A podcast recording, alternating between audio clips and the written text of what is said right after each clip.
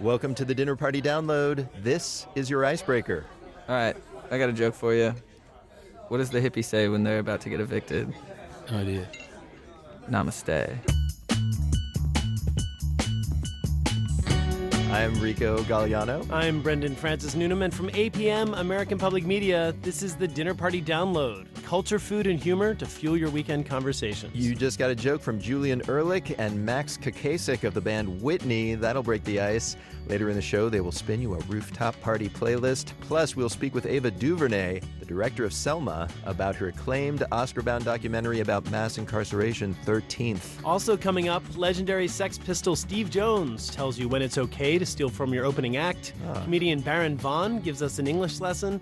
And I visit the intersection of pancake and cheesesteak. It's the tastiest address in New York City right now, but first, small talk. All week long, you've been hearing this in the news. We must be clear eyed about our relationship with Russia. And the Golden Globe goes to La La Land. It has been the honor of my life to serve you. I won't stop. Now, for something you might not have heard, we're joined by Rebecca Lehrer. She is the co host of The Mashup Americans, which is a podcast about culture and identity. Rebecca, what story are you going to be talking about this weekend? I'm talking about teeth, you guys. It turns okay. out that some British scientists just discovered that a certain Alzheimer's drug can actually help your teeth grow back. What? Whoa. Yeah. So, how does this work? So, apparently, you put a small biodegradable sponge with this tideglusib, which is the medicine, into okay. a hole, a cavity in your mouth, and then your teeth parts, the dentine, grows back.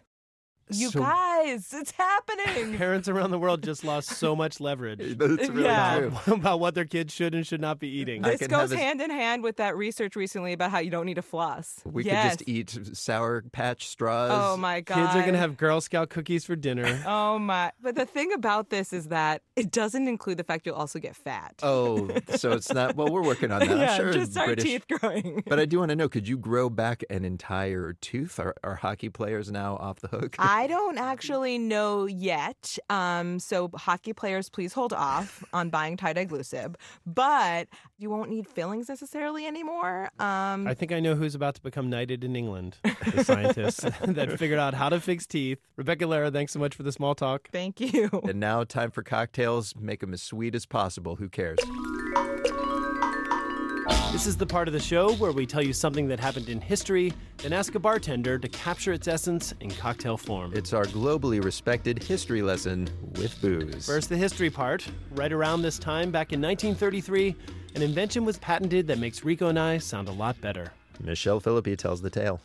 If you're listening to my voice on a radio, you have Edwin Armstrong to thank for it. Armstrong was an audio engineering genius. Among his inventions, a super sensitive receiver that's probably part of the radio you're using right now. By age 33, he was a millionaire. So it made sense when, in the 1920s, the head of RCA suggested Armstrong tackle radio's biggest problem static. See, back then, there was only AM radio, and AM broadcasts were and still are full of noisy static. RCA hoped Armstrong could come up with some kind of device that could make AM broadcasts sound better. Instead, he came up with a whole different way to broadcast. It was called frequency modulation. By varying the frequency of a radio wave, he virtually eliminated static. In fact, it was some of the highest fidelity audio anyone had ever heard. In winter 1933, Armstrong patented his process for FM radio. But RCA wasn't interested. They were about to launch the next big thing TV. And anyway, FM threatened to render their AM empire obsolete. So they worked to keep FM from catching on. And when it did anyway, they wouldn't pay royalties on the technology. After a decade of fighting them and others in court, Armstrong finally wrote his wife a note and jumped out of his apartment window. Armstrong's widow kept fighting his lawsuits, and eventually won millions. Today, an FM tower he built still stands in New Jersey. After 9 11, when TV and radio stations lost their antennas atop the World Trade Center, some used Armstrong's Tower to broadcast.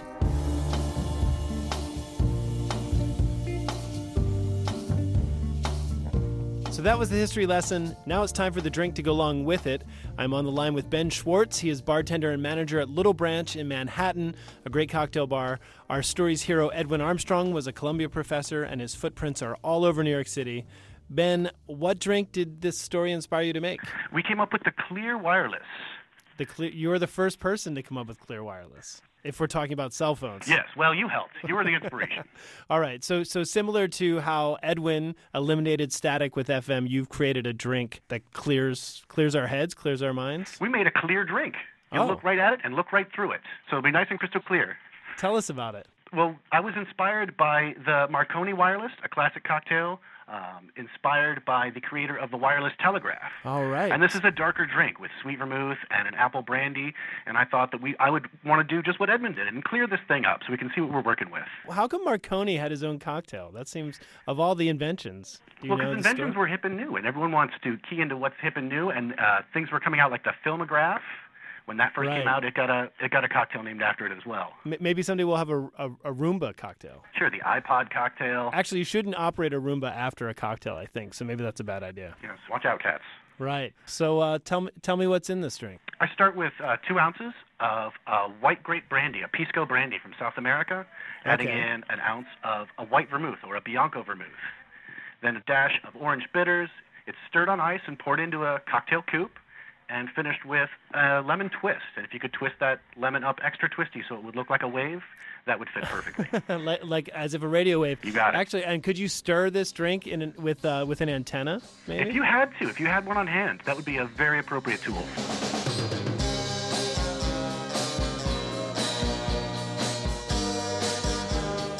Clear Wireless, courtesy of the famed Manhattan bar Little Branch. You'll find that and all our cocktail recipes at dinnerpartydownload.org. And by the way, folks, you may have heard Norway this week started phasing out FM radio. That's right, they're going all digital. That's right, which is angering some Norwegians who now have to replace their old radios. But not to worry, the New York Times quoted an expert. He says this doesn't signal a trend. We will still have FM radio here for the foreseeable future. Kidding. I'm not sure that joke's going to work for podcast listeners um, Or AM. or Norwegians. but now it's time for the soundtrack in which your new favorite musician DJs your dinner party. And our guests today are Julien Ehrlich and Max Kakacek of Whitney. The band blends 60s folk and psych rock with a warm orchestral sound on their debut album, Light Upon the Lake. Here they are with a playlist that'll raise the roof. Hey, this is Max from Whitney. And this is Julien from Whitney. And we are going to soundtrack our own Chicago rooftop party. And um, we're going to kind of draw from real experiences that we've had, having a few of them. Yeah, one that I remember was on 4th of July. We climbed up on the roof and uh, actually I wound up falling asleep on the roof. And I woke up with a bunch of crazy sunburns on my thighs and every single nook and cranny of my body. and uh, this is the music that we listened to that night. The first song, I guess, just to kick the party off, would probably be Color My Friend by Amanaz. Hello, color my friend. Where do you think you're going to? Amanaz are a Zam rock band. It's a genre that I think is around like late 60s, early 70s. Psychedelic music that came out of Zambia. Color my friend. Cause I'm gonna miss you. You can tell that they had like a crappy tape machine. The bass is like super out of tune. Definitely didn't have a tuner. Yeah, they did not have a tuner. They were like tuning by ear, which I don't know. When it's out of tune, it just has a little bit more character.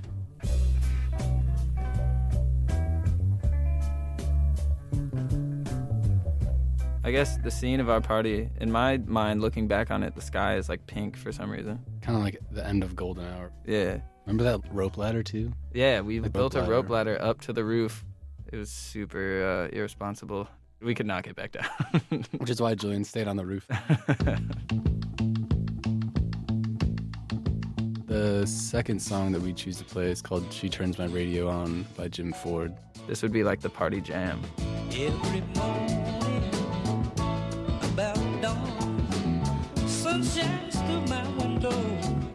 day's born.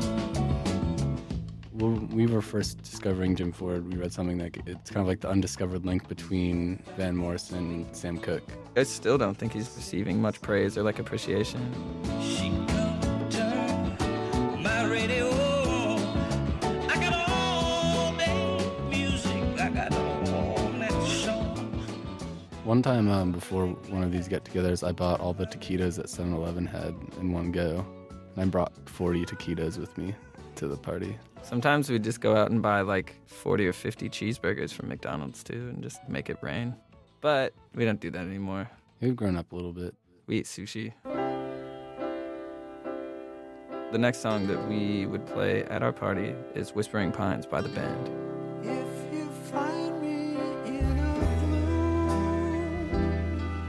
A song that you kind of just zone out to it or like listen really intensely.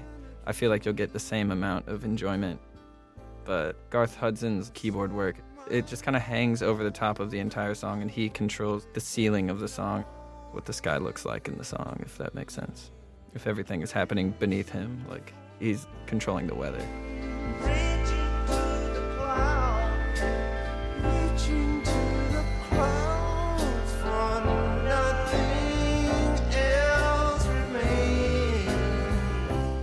Lot of like touring and hanging out is um, people like talk a bunch and are really distracting. And this is a song where like the whole van will get quiet when we start listening to it because something new pops out every time. Closing out the dinner party, we would do Light Upon the Lake by us, Whitney. Across the plains. So when we were writing the song, um, we had the verses plotted out, and Julien actually had one line that he really wanted to say, and the line is, "Will life get ahead of me?"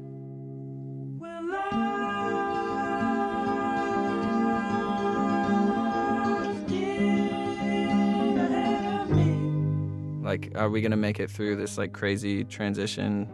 It was all encompassing too. It was like our old band breaking up. It was family members dying. We lost that apartment that we were on the roof on having dinner parties.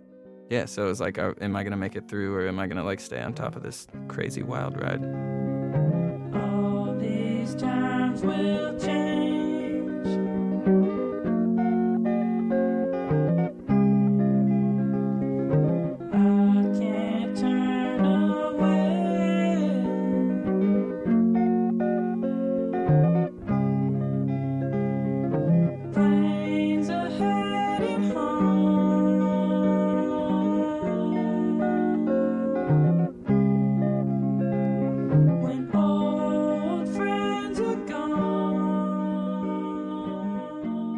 Party soundtrack from Julien Ehrlich and Max Kakacek of the band Whitney. They're on tour now. All right, we're going to take a quick break, but coming up, one of the men who advocated anarchy for the United Kingdom has advice for you. Mm-hmm. And acclaimed filmmaker Ava DuVernay humbly discusses her oeuvre.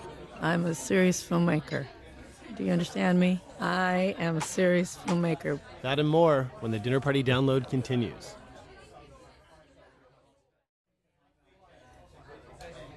Welcome back to the Dinner Party Download, the culture show that helps you win your dinner party. I'm Brendan Francis Newnham. I'm Rico Gagliano. Later, Brendan encounters a hybrid food that might be too good to be true. Alas. And in a few minutes, Sex Pistols Steve Jones tries and fails to tell you how to be polite. But first, let's meet our guest of honor. All right, and this week it's trailblazing filmmaker Ava DuVernay. In 2012, she became the first black woman to win Best Director at Sundance. And last year, she earned raves with her civil rights drama Selma and was up for an Oscar for Best Picture. Her latest project is a documentary that's on the short list for Oscar consideration. It is called 13th, and it is a scathing primer on how America came to incarcerate more people than any other country on earth, many of whom happen to be of color. It features interviews with everyone from CNN's Van Jones to conservative strategist Grover Norquist. Ava's dealt with incarceration in other films. I asked why the topic is important to her. For as long as I can remember, it's been something that captured my imagination, captured my, I don't know, my outrage. The fact that uh, the criminal justice system is unevenly applied. I grew up in Compton. And there was a, a heavy police presence. I r- recall and still do have feelings of, of, of fear when it comes to the police. Mm-hmm. Growing up, I would see a police officer and wouldn't think safety and, you know, goodwill. I would think fear. What's going on? What's wrong? Going into my college years and studying African American history, giving historical context to those experiences led me to start to express myself in my work around these issues. And I mean, I guess also it's a crystallization of different kinds of injustice made tangible in a way. Somebody being imprisoned unjustly just sums up all sorts of injustices. Yeah, you know, I, you know, the cr- criminal justice system is such a catch-all for so many things that are diseased and wrong in the way that we behave and in the way that we punish in this society. Yeah, in the 13th, when I originally started working on the doc, I was very focused on the prison industrial complex. I thought that's what the film would be about, profiting off of punishment. Private prisons and things like that. But yeah, you know, in getting into that, it became clear pretty quickly that you couldn't really do a good job of that without giving historical context. You can't really talk about companies that are, you know, profiting off of prison labor without talking about the black codes and the Reconstruction. I had to go back. Um, and we went back to the 13th Amendment. Exactly. The film is named after the 13th Amendment, of course, which abolished slavery. You start the film by looking at the moment that amendment took effect, which people you interview see as basically just the beginning of a new kind of enslavement. Explain that for those who haven't seen this. Well, the 13th Amendment abolished slavery, but there was a clause, a, a loophole in the amendment itself that said that slavery is unconstitutional except if you are deemed a criminal by the state.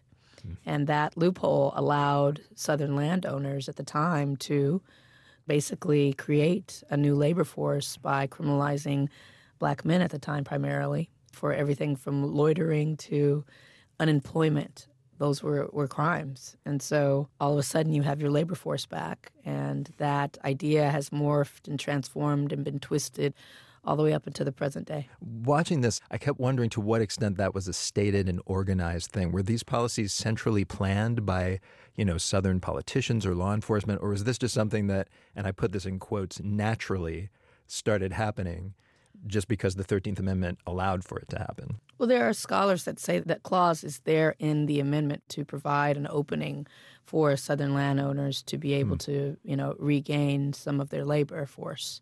Um, you have other scholars who say no, this was just a natural. The framers Just made a mistake. yeah, just a little, just overlooked that one part, and uh, just happened. It sounds like you Um, don't buy it. It could be. It could be. The bottom line is it was used for for something that's become incredibly negative. and as we hear in the film, Michelle Alexander, the brilliant author of the New Jim Crow, calls it nearly genocidal. So whatever the start of it was, the result is clear, and it's something that we all need to reckon with. You kind of kept this movie a secret almost until the moment it was released last fall. Why was that? It wasn't really a secret. A secret sounds much sexier than it was. it was really, um, it's a secret, a secret. Guess what, you guys? Yeah, I'm doing a secret doc on prisons. No, it was just more, it was just quietly done. I just didn't feel like it needed a big trade announcement, a big, you know, Hollywood Reporter press release. Why not? Well, because, uh, I mean, isn't that what you're going for? Is to amplify this issue? yeah, but I want to amplify this issue. It didn't need an industry announcement. Uh, Amplifying the issue and out of Hollywood are two separate things in my mind. But certainly, I think in order to get and gain access to the many conservatives that we spoke to, it was important that it just be very kind of grassrooted and looking people in the eye as opposed to using you know hoopla and, and big headlines to, to get attention. Speaking of that, by the way, you do you have a, n- a number of conservative representatives here, including uh, just people I was surprised to see Newt Gingrich and Grover Norquist. Grover Norquist kind of spends a lot of his time on screen denying that there was racial motivation for some of the political policies that were put in place around crime. What was the taping like that day? Well, um, I was really clear in my request that I'm the lady who made Selma, but I'm not sure that they ever saw what I looked like. I remember one of the conservatives we interviewed, about 10 of them. Um, they're not all identified as conservatives. The ones that people know are Grover and, and Newt. Listen me calling them by their first names, like I know them. But um. But yeah, yeah, old Grover. But um, the bottom line is, you know, my crew is predominantly black or of color. There were some people walk in like, whoa, there's a lot of black people here. What is this project again? But by that time, we have you in the chair, and we're not letting you go. So no, it was it was they, they were it was interesting. I mean, it was really illuminating to me just personally. it really, you know, sh- showed me I don't have, um, I don't have a very diverse or inclusive set of friends. like I don't know conservatives. I don't have Yeah. dinner parties with people who have different viewpoints than me politically, and that's a problem. You know, as much as I can criticize the closed-mindedness and the privilege of someone that stays in their kind of glass house and doesn't know people of color. You know, I don't know any conservatives. I don't know any Christian conservatives that I can sit down with and have a meaningful conversation. So I really use those interviews to really listen and ask the questions that I wanted to ask. And um, it was very constructive. Do you think that you came away with a different point of view? I did. I did. I, I learned some things. Right. I learned a lot of things. I mean, I learned that everyone's just not, they're not hysterical. All of them are hysterical, very rational. Some smart statements, some smart people that are passionate about what they believe. I disagree with them, but they're not evil. They're not, uh, they're not horrible people. They just have a different way of thinking. The results of their thinking are horrible to me, mm, mm. but it's coming from a completely rational place in their mind. It was just illuminating to me as I sat across from so many folks. I mentioned in the introduction to you that you are, in, in a lot of ways, a trailblazer.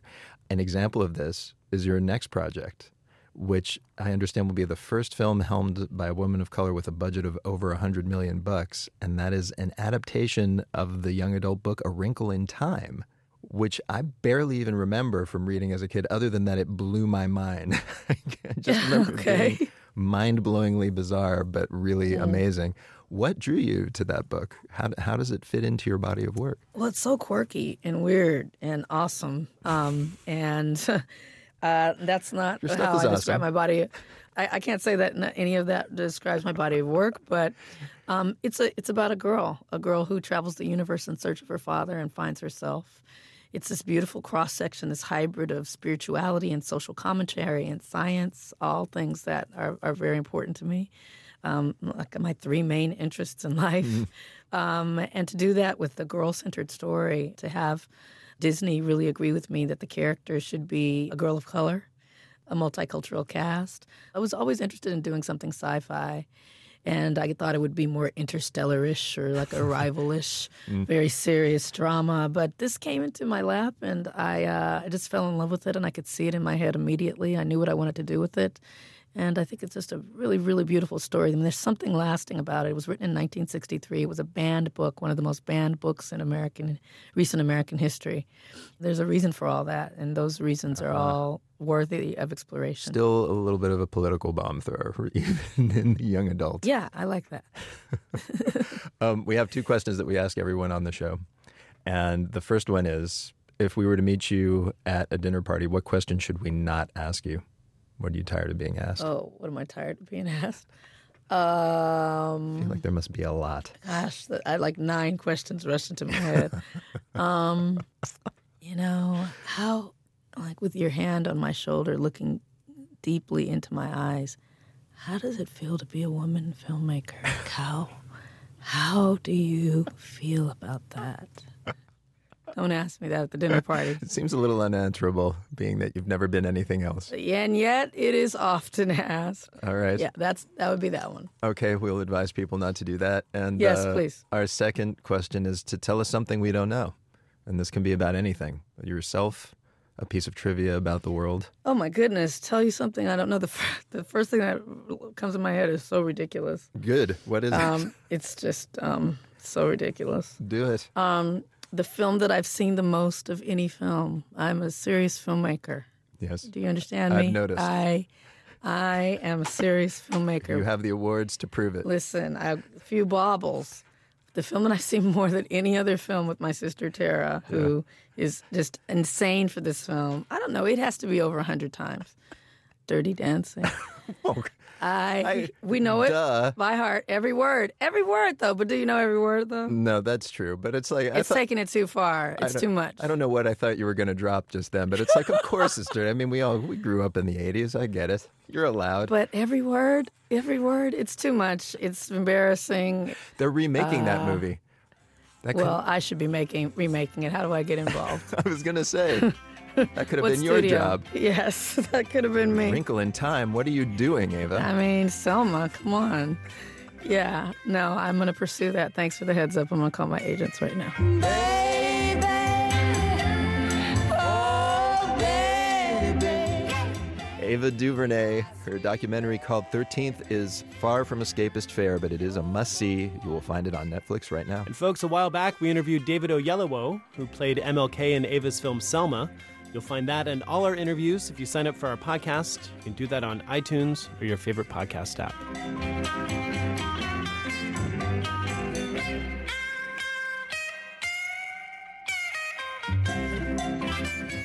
Right, and now let's learn some etiquette. Yes, each week you send in your questions about how to behave, and here to answer them this time around is punk rock songwriter slash guitarist slash, let's be honest, legend Steve Jones. Yes. Back in the 70s, his band Sex Pistols lasted all of three years and put out a single album, but they helped turn punk from a fringe musical movement to a snarling international phenomena. That's right. And gave misfits everywhere anthems like Anarchy in the UK.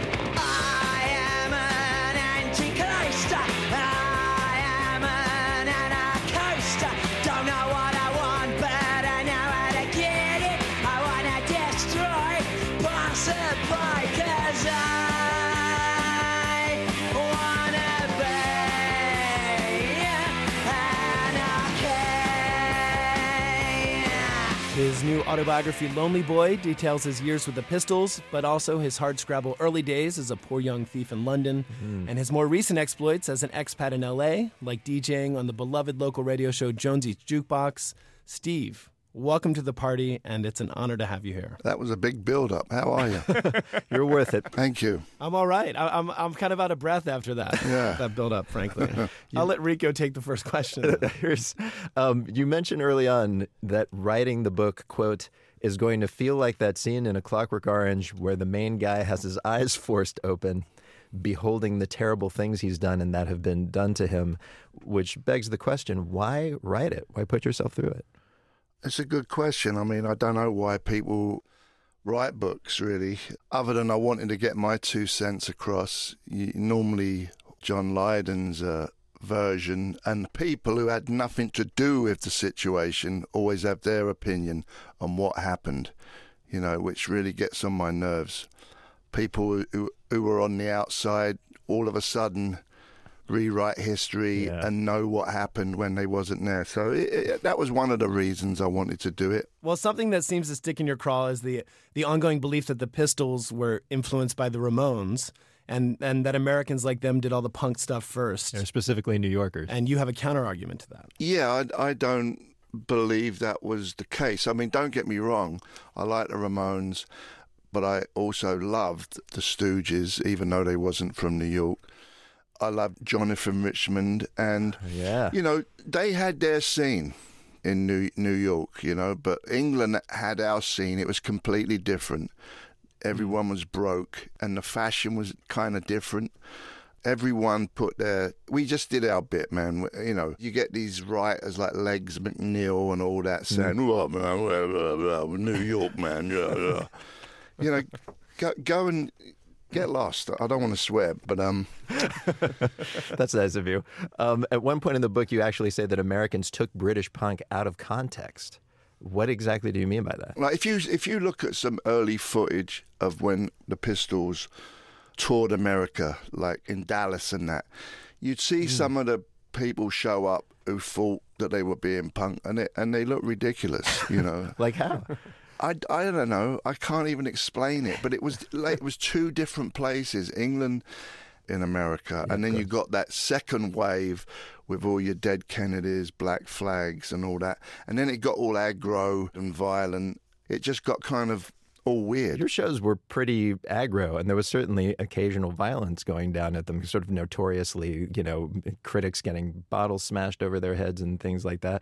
Do, you think that was blown out of proportion? I think I felt comfortable in England. I didn't feel comfortable when we came to the States. It seemed a lot more weird stuff could have happened. Like- um, like you could have been mm. hurt? Yeah, like well, I mean, you know, we didn't play the usual places like New York and L.A. We, you know, we played in Texas and and Yeah. places. You know, it was a good publicity stunt, but you know, Malcolm Yeah. McLaren wasn't the one on stage, you know. Your manager, yeah. That's right. Him having bottles chucked at him.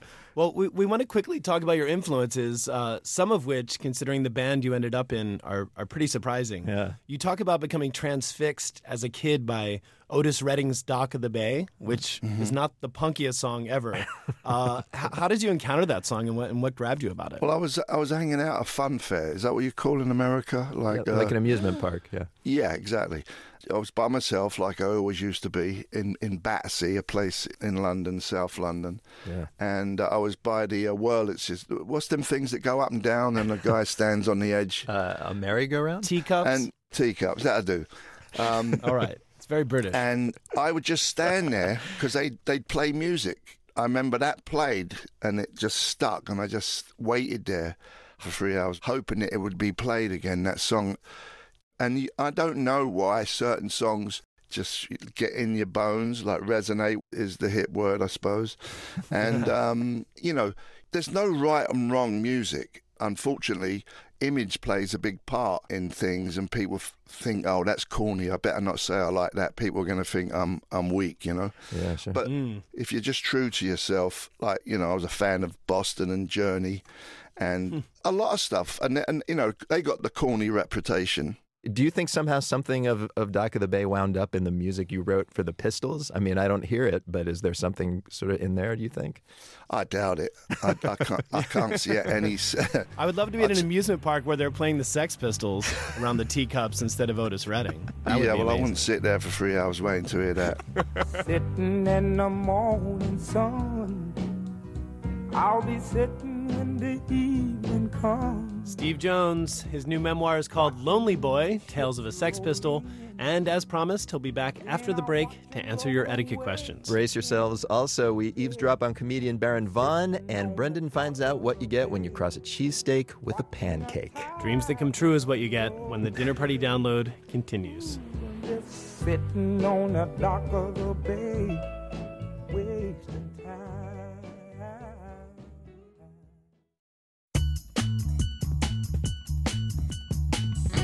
Welcome back to the Dinner Party Download Culture, Food, and Humor to fuel your weekend conversations. I'm Rico Gagliano. I'm Brendan Francis Noonan. In a few minutes, comedian Baron Vaughn teaches us the meaning of oi. Oi. But first, speaking of British isms, we continue our conversation with Steve Jones. He was a founding member of the seminal UK punk band Sex Pistols, and his new autobiography is called Lonely Boy. And uh, speaking of which, Steve, you've been sober for a while now, but in the book you go into detail about your various addictions as a young man. Yeah. One of which was stealing stuff. And we don't want to glamorize this too much, but it's just amazing. You once stole gear from David Bowie after one of his concerts. Tell us about that. Even one of your idols wasn't immune. No, no one got away, man. no one got away. I'm not What- proud of it, but it was it was a it was an addiction before I re- really discovered hard drugs and even booze to a certain extent when I started stealing when I was like 12, 13, whatever it was, 10. I don't it, it really started after my stepfather messed around with me Yeah. the, the You one time. Sexually abused by him. Yeah, I had to go out every day. I didn't want to be at home. I didn't feel safe there. And I had to go out and, and try to medicate what happened to me. And the way I did that was, was through stealing. It kind And- of got and you away from yourself in a way. It got you focused on It- it- something else. It got me to wake up every day and go somewhere to steal something all the time. I mean, all the time. And this went on for like a couple of years. Then I'm 14, 15, and I'm a teenager and I'm getting into glam rock. And, you know, some, some bands had to suffer that, you know, when I had my thieving hands. What I did you- couldn't help it. What did you take? Well, I- I mean, what's in the book is, is not even a tip of the iceberg to what I stole. Punk was such an extreme movement and truly hated by a lot of people, especially in Britain when you were part of it. The Sex Pistols were literally attacked in the streets after you bashed Queen Elizabeth in the song God Save the Queen. Venues banned you from performing. At that time, did you ever consider that this would be, you know, a lasting thing that would become part of international popular culture? No, not at all. I mean, it's very hard when you're 21 to see the future. Um, I had no idea, but uh, you know, uh, it's good to have been in a band that has legs, you know, Hmm. and and is respected and was revolutionary. You know, it, it, you could, things could be worse. You could have ended up in like you know Warrant or something. yeah, that's true. Warrant.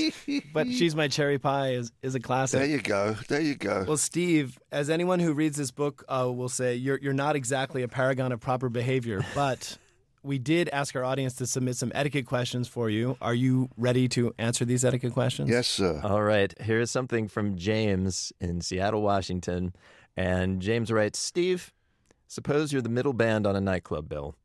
The opening band got you the gig, but they're taking their time breaking down after their set. So your 35 minute set is about to become 20 minutes, and the club management doesn't seem to give a damn. Do you tell the opening band to get off the stage or just start moving their stuff yourselves? No, I just go into their dressing room and steal their wallets. James, I guess there's your there's your answer. Go and go into the dressing room and Mhm. pilfer. It's good. there you go. There's pretty tidy advice for you. This comes from Eric in LA, and Eric asks, "Is there a code of conduct for a mosh pit?" Ah, seems seems counterintuitive. Uh, I I have no idea wh- where Mosh Pit started. It didn't. It didn't start in England. The only thing that kind of caught on in England was the pogo. I, that Right. that was a that that was American thing. The Mosh Pit. Right. You want to tell you want for those in the audience who maybe don't know the punk ways, what's the difference? Well, difference? pogo was supposedly started by Sid Vicious when Right. he was in the audience when he was a fan. He said he would jump up and down to look over the punters that was in front of him to see what was going on, Right. and then Uh-huh. people thought that was a new dance, and it caught on like that. Um, as far as the, the going round and round in circles and punching people, I- That's the I mosh don't- pit, yeah. yeah, yeah, yeah. I, I mean, I've seen it when we did a reunion in '96 when we played um, the Palladium in LA. that- that- yeah, that was a full-on mosh pit. They should. Um, this is what you should do, though. You should tie some kind of electrodes to people, so when they go round and round, they generate some power. oh, yeah. Look, it's green energy. That's it, Mr. Green. Yeah. No, forget that hippie idea that there's some karmic energy being created by everyone doing it together. You need actual energy. Yeah, for real. Yeah. Wow, that is. Steve, uh, you've really you've really been in LA for a while. That that was where your mind went. Do you think it's too? I want. I, I want to move up to Northern California. I want to get into nature more. Yeah, that sounds like Northern California. Maybe Neil Young will let you live in his ranch with that kind of thinking. I know he's got a bunch of acres there. yeah, I want to see that sitcom, Steve and Neil. That would be nice. I know, I'd watch it. Here's something from Bob in Chicago. And Bob writes When I'm attending a pro baseball or soccer game and I get angry at the umpire or referee, what is the best way to express my displeasure? Wrinkle, there are probably kids present. Oh, you mean don't swear because there's kids around? Yeah. Well, you can throw something at them, can't you? At the umpire or referee? Sure, that's you're you're the person deciding. So, Steve, if you think it's okay to throw something at someone instead of cursing when a child's present, we'll take it. Yeah, just kill them. Uh, All right, but don't curse while you're doing it. Don't Yeah. Don't curse because there's kids Yeah, around. Kids, yeah, there's kids around. Okay, thanks so much for telling your audience how to behave, Steve. You got it.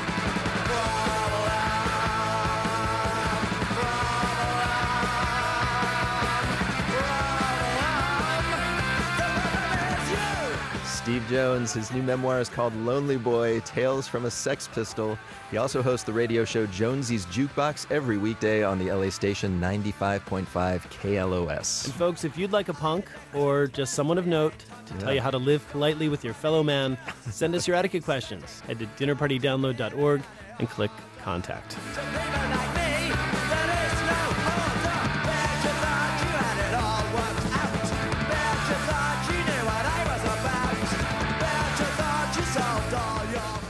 And now the main course, the part of the show where we talk about food. That's right. Enrico, you know that scene in movies where the retired con gets called back in for one more heist? I do. Well, you and I have covered tons of hybrid foods over the years sushi, Oh, yes. burritos, stuff like that. And we kind of agreed that we wouldn't heed their siren calls anymore. And yet, And yet, our producer Krista told me a new shop had opened up in Manhattan that Tisk, was getting a reputation for their scallion pancake cheesesteaks. Uh-huh. Now, I love scallion pancakes, And as an expat Philadelphian, I've had many torrid relationships with cheesesteaks. What could you do, Brendan? What could I do? I ask you. You couldn't. So I do took the bait. I took the bait is what I did, and I paid a visit to Johnny Sheck, the owner of a joint called the Bao Shop. And when we met, I asked him how he read my mind. I always liked scallion pancakes, and I was like, you know, it's pretty versatile if people use it correctly. It's thin, crispy. You can, you know, do a lot of different things with it. So I was like, the first one we made was the braised beef wrap, and then we did okay. Now let's make a vegetarian one. So we did a portobello mushroom one, and then one day I was like, I really want a cheesesteak, but I can't really leave the restaurant to get a cheesesteak. So I was like, let me see what I can do making it. And, you know, we do a thin sliced beef on the bulgogi beef for our bao. So I was like, okay, let me take some of that unmarinated beef. You know, I have some cheese here, I have some onions. Okay. I was like, the only thing I didn't have was like regular bread. So I was like, what do I have? I was like, okay, scallion pancakes. I was like, wow, that tastes pretty good. Made a couple more times, had a couple other people try it. They're like, it's good, you should sell it. I'm like, yeah, I should.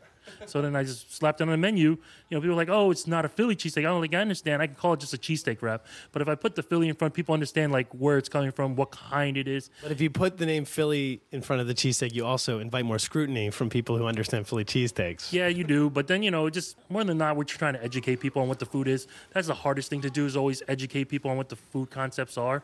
So the fastest way to do that is just to brand it correctly right away. All right. So then my question is, have you had a Philly cheesesteak? Oh, yeah, I've had tons of Philly cheesesteak. I've been to Philly a bunch of different times throughout my life. What's your favorite? I mean, they're very different. It really depends on my level of, uh, I guess, inebriation and then how much. Wow, you really have had the Philly cheesesteak experience. Yeah, it depends on how much I want to chew. You know, like you, you go to you go to Geno's, there's a little more chewing involved. You go to Pat's, it's a little more chopped up. You know, so it's like if I'm kind of had a couple too many, I probably go to you know I go to Pat's because there's less chewing involved because it's pretty chopped up. But if I feel like you know I want a little more bite and like I'm a little more head on straight, then I'll go to Geno's just because I like the texture a little better. So you're talking about Pat and Geno's, the uh, premier cheesesteak destinations in Philadelphia and South Philly, which you've you've been to. It sounds like more than once. Yeah, I've had many of those experiences. What do you think makes it such a good sandwich? I mean, what is it? What can't you like about it? You got thin ribeye beef, you got cheese, you got onions. You know, it's all griddled perfectly. You know, you have to. Main thing you have to worry about is being overcooked. You know, like any steak, you're like, oh, it's gonna be overcooked, but this is supposed to be like that. For me, I kind of like that gooey cheesiness because they put that Cheez Whiz on. I only get it with Cheez Whiz. I try to provolone; it just doesn't have the same experience. And then the bread kind of wraps it all. So you know, All right, so let's let's get to what I'm smelling, and I just want to really eat right away, but I have to pace myself here. So the wrap is a scallion pancake. I enjoy scallion pancakes, but I've never made them. What what what's behind a scallion pancake? Well, it's just like you know, flour, water, scallions. It's a pretty simple recipe. I mean, you just get it like layers, like almost like a croissant. You know, where they make layers. That's how you, they make. You know, traditionally they make scallion pancakes. They roll it, you know, roll it out flat, and it's like a tube. Instead of rolling from there, they just wrap in like almost like a wheel form, mm-hmm. and they flatten it again. And then they'll do it probably like twice just to get levels in it, but not too many because it'll break apart because it doesn't have like the butter and everything to keep it together. It's mostly you have water, flour, and that's you know different oils. One more question before I go into this. So has it been popular since you put it on the menu? Oh yeah, it's been very popular. It's one of our most popular items. I mean, we've done this at you know like uh, outdoor events. Since we put it on the menu, I find a lot of people who come into a restaurant aren't sure what to order first time. So I tell them try this. So they order this and they're like, okay, I understand this. This is familiar to me. They'll try this and they're like, okay, now I understand where this place is going. So they try the other things after, you know. Well, I'm a little nervous because this could be too much of a good thing for me. This could be two good things colliding, which may ruin both of them for me. Yeah, it might ruin it. It- You know, like after you have this, you'll have a regular cheesesteak. You're like, it's kind of bready. This I kind of like that thin, thin. Oh, you think this might ruin an actual cheesesteak for me? Yeah, it could. I'm telling you, it could. I mean, you know, if you like scallion pancakes and it's thin and crispy, I mean, you know, the best part about it is you can have two of them and not feel like you're so full. I have two cheesesteaks. I'm like, I'm dying already. You know, I'm like, I, it's coming out my neck. You know. All right, well, let's see. I'm, I'm willing to risk it here because it looks so good. So I'm going to go in. Do you want to try? You want to have part of my other half here? Two- I had like three yesterday, so I, I can't. I can't be doing that every day, man. My doctor's saying my cholesterol is way too high. I was like, it's because of the Philly. All right, all right. Let me check it out. Hold on. This tastes like this tastes like the legitimate, the same sort of steak they use in Philly with the fried onions. What's the cheese situation here, though? This I don't see the um, the Cheez Whiz oh, here. It's, it's a roll, so it has a hole in the bottom. So we put Cheez Whiz, it kind of falls out because the Cheez Whiz is very liquidy. We find with American cheese, it's melty, but it's still kind of like sticky at the same time. So it kind of holds the integrity of the cheesesteak in the wrap. Well, it holds the integrity of the cheesesteak, but they're really, you know, not using Cheez Whiz, as you know, is a. I don't know if technically we can. We this, thing. That's the only thing that we, we were fighting on for a while. Like, how can we not put Cheez Whiz in it? But I'm like, but then if you pick it up, the whole thing falls out the bottom. So you basically have a pancake with a little bit of essence, and you're eating it off the plate. I'm like, no, I can't do that. I mean, I think uh, technically this can't fall under the uh, phylum cheesesteak, but I think this is a good thing for me because this is no longer a threat to my love of the cheesesteak. This is something altogether different. Different category now on its own.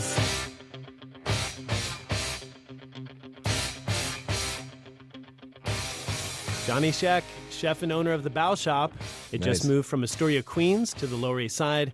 Enrico, I guess there are food hybrids out there still worth considering. All right. It's not quite peanut butter and jelly, but we'll, it'll do. Mm, Folks, if you want to see pictures of the pancake cheesesteak, head to our website. It's dinnerpartydownload.org.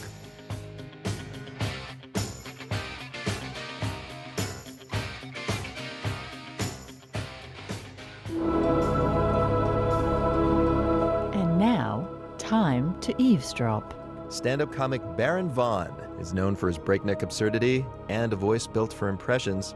He's also co hosted a movie podcast with Leonard Maltin, and he acted alongside Jane Fonda in Netflix's Grace and Frankie. Today, we overhear him tell a tale of two letters.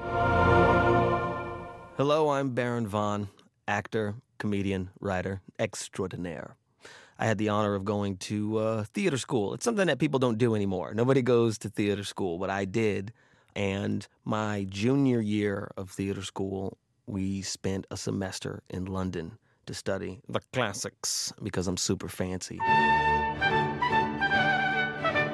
It was a fantastic time. I saw all sorts of things, met lots of interesting people. And one night, was walking down the street with my girlfriend at the time. And I was really happy to find this girlfriend because when I was in England, I'm like, I want to date a British woman. I want to see what uh, British women are like. So, of course, I ended up dating an American RA of my friend's building. Anyway, it was date night. We were uh, dressed to the nines. But we're walking down the street and I'm doing impersonations of British people.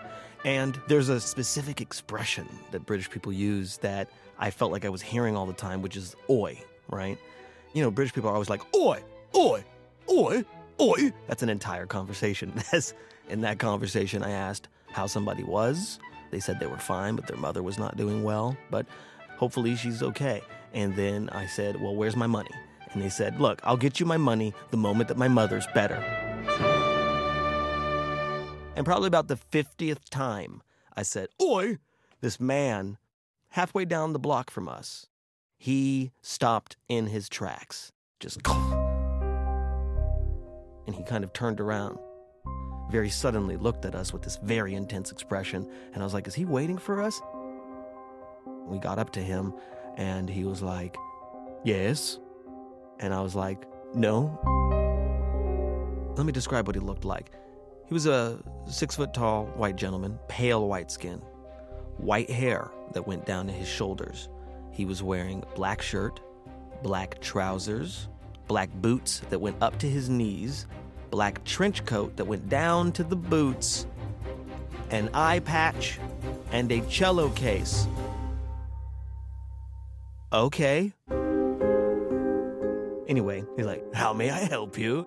Like, sir, I'm just entertaining my girlfriend here with hilarious observations about British slang. You know, because I speak English, but I am American, and that's a completely different English, and this is England, where the English was started. The seeds of English were planted here, and you've grown it into its own little bush. And at the top of that bush is a little, a little berry, a little berry that I've been eating that's so delicious, and that berry slash that expression is oi, sir. That's all I'm saying.